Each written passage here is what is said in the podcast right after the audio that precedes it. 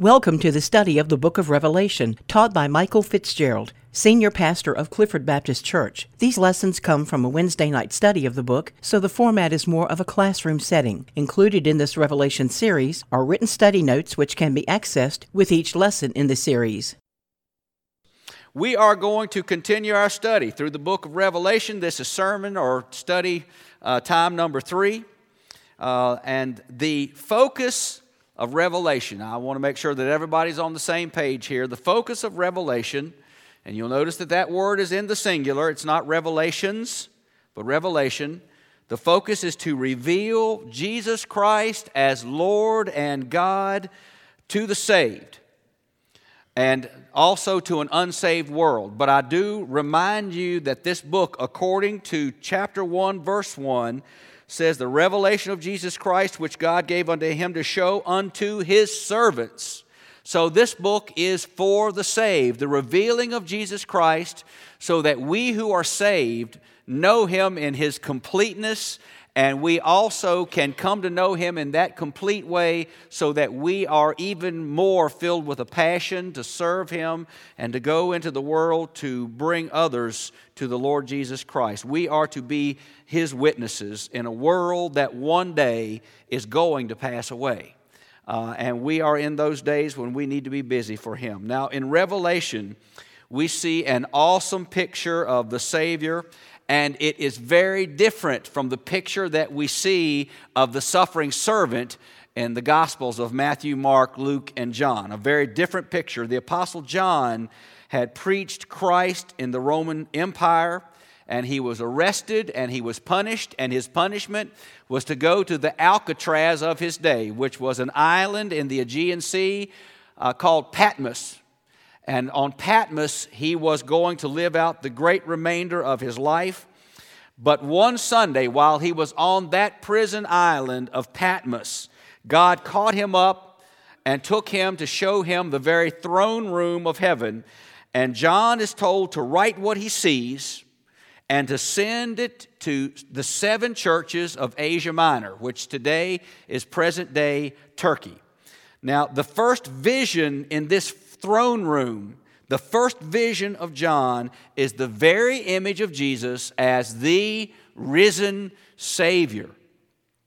What he saw in Jesus in that throne room vision uh, was very different from the man that he knew and walked with and loved when he was a disciple walking with Jesus on this earth. I want you to be reminded that some 60 years had passed since he had seen Jesus die on the cross, resurrected from the grave, when he walked with him by the Sea of Galilee. And instead of a man who had on homemade and simple garments, instead of a man who was a carpenter by trade, John sees his Lord as mighty Savior. When he saw him by the Sea of Galilee teaching and preaching, he was uh, a servant. He was the Son of Man and the servant of man. However, when John sees him now, he sees a mighty judge in a flowing robe with a gold belt that's around his chest. Instead of the dark hair of the Jewish man that he served with and walked with uh, by the Sea of Galilee, he sees the mighty judge who has a hair that now is white as snow with the purity that only God can have. Instead of Jesus' feet being in sandals as they were in the days when he preached around Jerusalem, now John's vision is Jesus with feet of brass which simply signifies that his judgment uh, and his coming could not be stopped. Uh, brass signifies that it's an unstoppable thing that is going to happen. Instead of that voice that John heard as we read about it in the Gospels, and I told you last week that I believe Jesus had a very strong voice in order to be able to uh, speak to 5,000 people. I believe Jesus had a, a very strong voice as a human being. Uh, however, when Jesus spoke, uh, when he was walking the soil of this earth, many heard him, but also many walked away. Many decided not to hear him.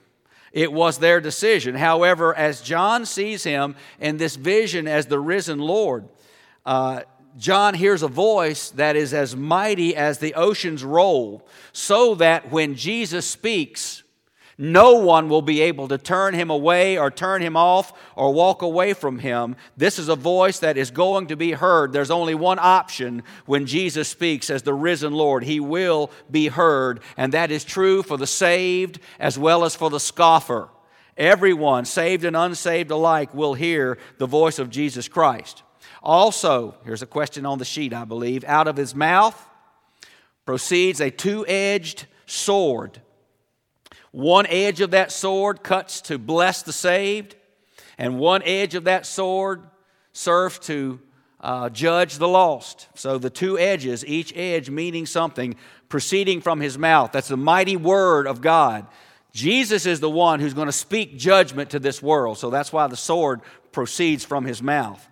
Now, this image of Jesus Christ as God and ruler and judge strikes John to the point that he does something. In utter reverence, John falls in fear at the feet of Jesus, the risen Lord. And scripture says that he fell at his feet as though he were dead. Can't you just picture the Apostle John spread eagle with his nose on the ground before the mighty king, the risen judge? Can you even begin to imagine what must have been coursing through John's mind as he laid prostrate, could not get his nose off of the ground? What was going through John's mind when he laid before the mighty King, Jesus Christ? He was absolutely overwhelmed, I believe, at the awesome power that he sees now.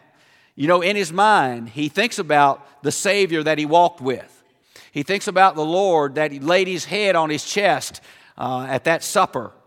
He thinks about the Lord that he saw dying on the cross. And if you remember, in the moments that Jesus was dying on the cross, he entrusted the care of his own mother to his disciple John. John took her home that very hour as Jesus was dying on the cross. He thinks about seeing him uh, in resurrection.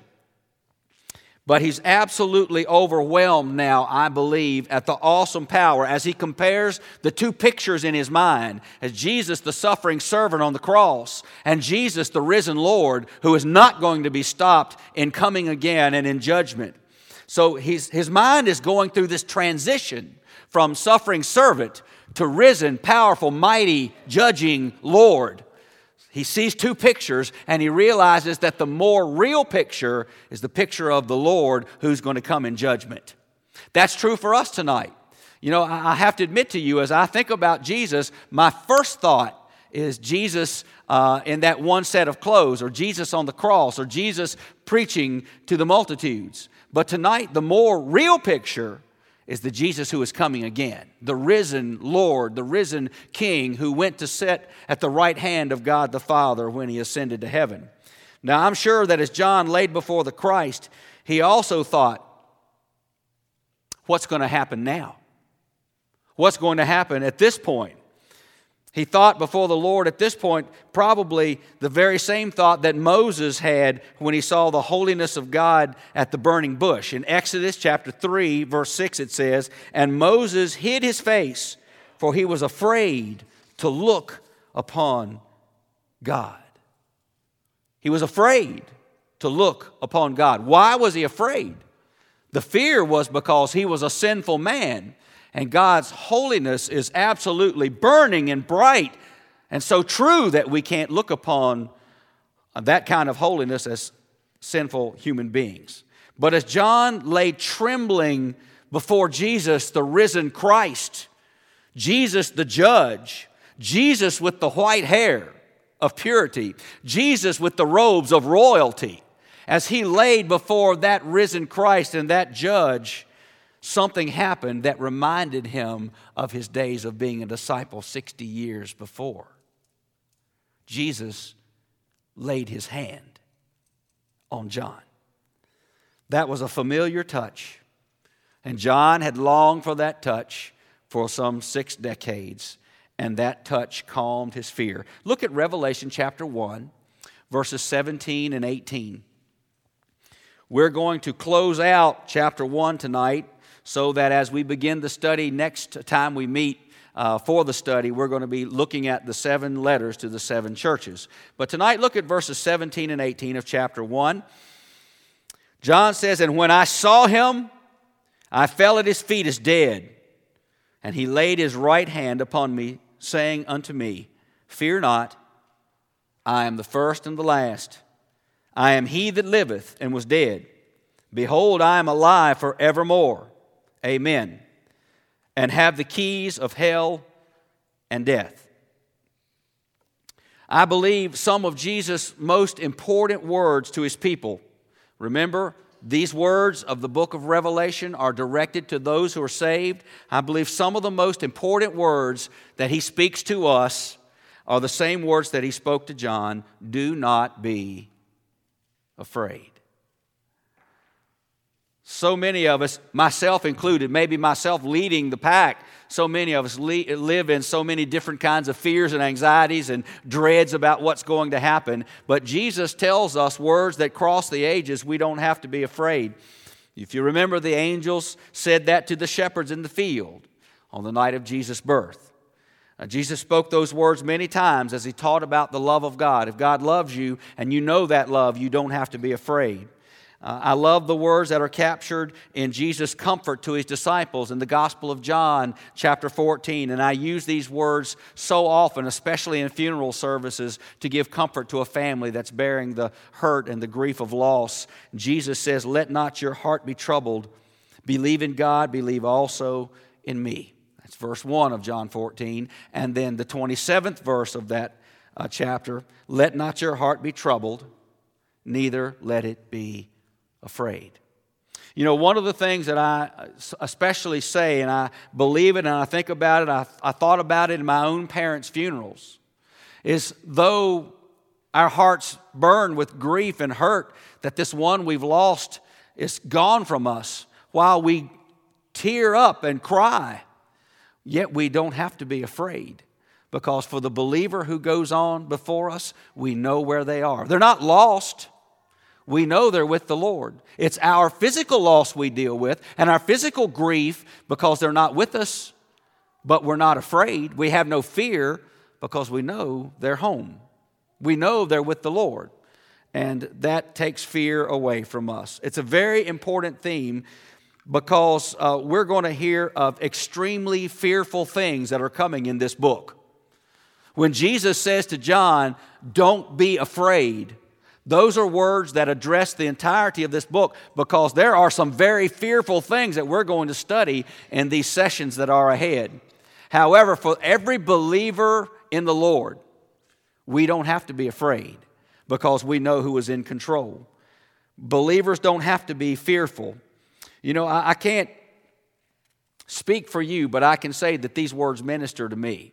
I need to hear them, that I don't have to be afraid about any of life's circumstances because the Lord is taking care of me and, and taking care of my family and my church family. Uh, just quite frankly, I'm afraid too often, and I don't need to be because the Lord is in control and He says, I don't have to be afraid. Uh, one of the leading benefits of Jesus Christ as Savior is that He delivers us from fear. And I believe, you know, the, the word that describes our growth as a Christian, when we're saved, that moment we're saved, that's justification. But then we begin this path of growth where every day we should be growing closer to the Savior, and that's called sanctification. And I believe in the process of sanctification, as we grow to know and be more like the Savior every day, we learn more and more that we can fear less and less. The closer we get to the Savior, the more we know we don't have to be fearful of anything or any situation or any person because the Lord Jesus Christ is our Lord and in control. From the beginning of time, the principal fear of the human race, this is on your sheet, the principal fear of the human race is the fear of death. Satan addresses that fear with Eve in the garden when he says, Eat this forbidden fruit. And Eve says, No, because if I eat it, God says I will die.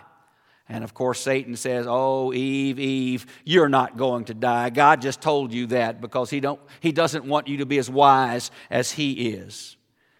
Naaman great story about a Gentile man came to God's prophet Elisha, 2 Kings chapter 5. The reason uh, Elisha was able to minister to Naaman is because Naaman had leprosy and feared dying. Job was tempted to forsake God in the face of his own impending death. Multitudes came to Jesus of Galilee, I believe, in fear of their future and fear of death. If you'd like to turn with me, you can, or just listen to this verse. It's Mark 6:34. Write that down.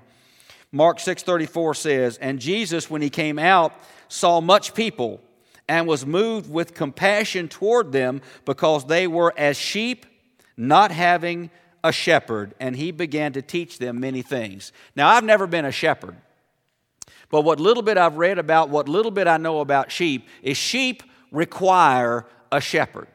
Without a shepherd, sheep are very, very easily scattered and very easy prey to any animal that will want to kill them. Sheep need a shepherd. Sheep need a shepherd for protection. Sheep need a shepherd for direction. Sheep need a shepherd in order to stay in uh, uh, a close proximity of one another. If they don't have a shepherd, they scatter and move out and are gone and are by themselves in enemy territory. So Jesus said, These people to whom I'm ministering are like sheep without a shepherd. And one of their principal problems is they're fearful of their life and fearful of death. But he says to us, his church, his precious people, you, you and I don't have to be afraid of death because he says, I hold the keys of Hades or hell and death.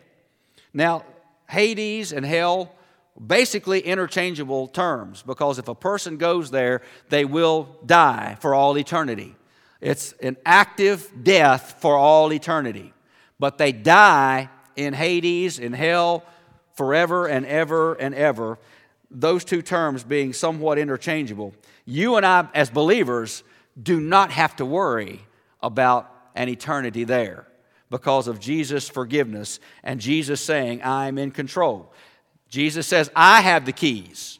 I have them. They are mine. I earned them. I am the one who has the right to own those keys.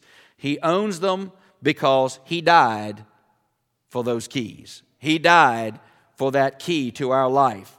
He conquered death through the resurrection. He is alive forevermore, and he will share that eternal life with anyone who will come to him in faith. We don't work our way to the kingdom, we don't pay our way to the kingdom, but the only way we can come to Jesus is by saying, Lord, I am a sinner, uh, I am unworthy, but I'm asking you by your grace to forgive me and to save me. And Jesus can and will do that because he owns the keys.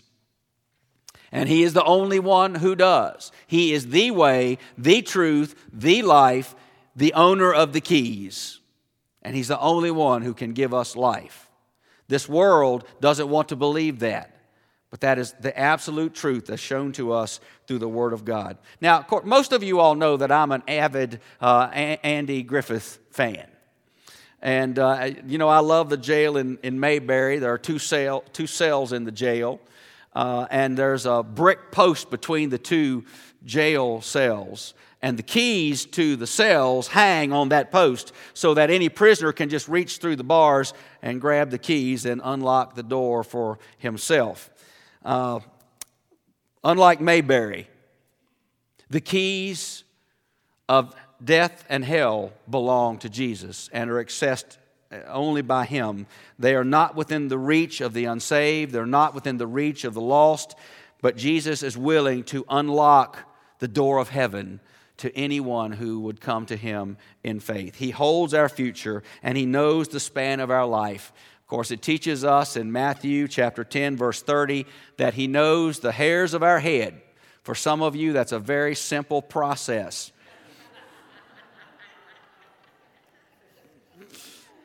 but in saying that, if Jesus knows the number of hairs on our head, He also knows the number of our days.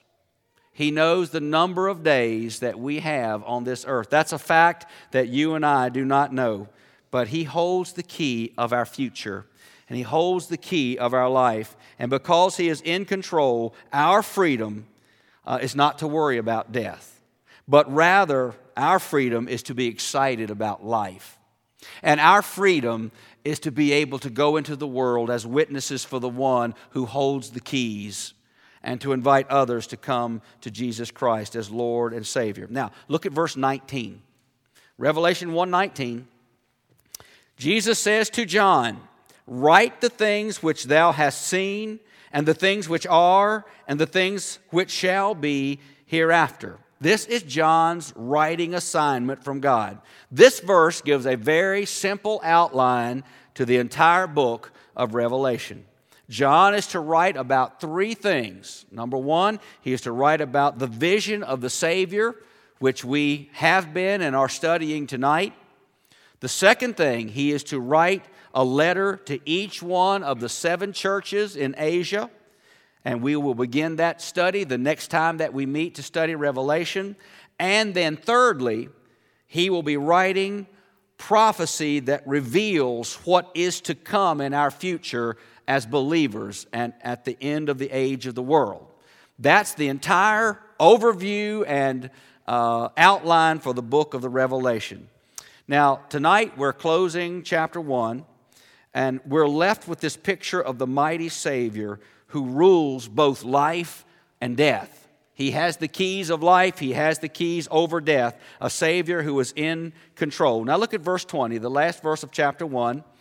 The mystery of the seven stars which thou sawest in my right hand and the seven golden candlesticks. The seven stars are the angels of the seven churches, and the seven candlesticks which thou sawest are the seven churches. Now, if you were with me in a prior study, if you remember the angels of the churches, an angel of God never pastored a church. This is a reference, and an angel means messenger uh, in the original language. So these are the messengers or the pastors, the elders of those seven churches. Send the letters to the elders, to the pastors of the seven churches. But what I want you primarily to notice uh, is that the Lord Jesus Christ uh, holds it all. He is in the midst of the candlesticks. He is in the midst of the churches. He is the one who holds the seven stars uh, in his right hand. He is in the midst of the golden candlesticks. So he is the Savior who is in control of the ministry of the church. Now, I also want to say this to you. I, I believe this about the church. Uh, and being a pastor of 30 years, I've seen a church uh, that is truly striving to grow to be surrendered to the Lord. We can, we can do ministry in one of two ways. We can say, Lord, we're smart enough to figure out our own plans and our own programs and our own way to go into the world, or Lord, I need to be like John and be prostrate before you with my nose to the ground, saying, Tell us, Lord, the next step that we are to take as your ministry and as your church. And of course, you know that in order for us to be the people of God that He wants us to be, we have to be totally surrendered to His will and to the ways that He would have us to reach out to the world. Uh, you know, we might have in this day and age, as we come up on the Christmas season, we might have stores and malls and towns who have knocked Jesus out of Christmas. Jesus is no longer in the middle of the Christmas season in our country. Do you believe that? He's no longer in the middle of the Christmas celebrations. Sorrowfully to t- I tell you, Walmart is in the middle of the Christmas season. Uh, and all of the big box stores and all of the selling and all of the buying, that's in the middle of the Christmas season. But, friends, listen to this all of heaven revolves around the Lamb. Our Christmas no longer revolves around the Savior, but all of heaven, as He is revealed in Revelation, shows us revolves around Jesus Christ, our Lord. And we're going to learn more and more about that. For the true saved child of God, our lives should revolve around Him. Tonight, I pray that we can allow some worries and some fears to be given up to the Savior because He is worthy, He is willing to carry them from us.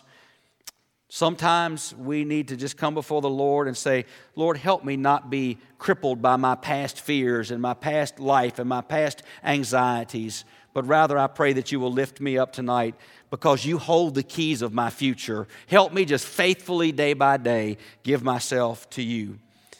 So tonight, we're forgiven if you're a believer, and tonight we're freed that we might save him because he is the one who holds the keys to all of the future. As a church tonight, I pray that we will just let go and let God allow Him to use us however He sees fit. Uh, we are strengthened by the power of the Holy Spirit to follow Him.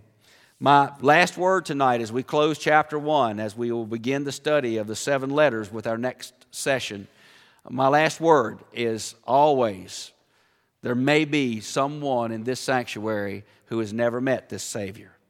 He is a powerful, mighty Savior who holds the keys to your future. And the key to your future is to simply say, Lord, I need you as my Savior. I want your eternal life. I want your forgiveness. I come to you in sorrow and repentance for my sin, and I ask you, Lord, to bless me, save me, keep me, use me in your ministry, and keep me in heaven for all eternity when it's my time to go home. Tonight, our prayers, if there's one person here who's never made that decision, that this is the moment that you simply invite him into your life. Well, as we close chapter one, we know the Lord is a mighty Lord. We're grateful that he is in control, and we want to surrender the control of our life and our church to him. Let's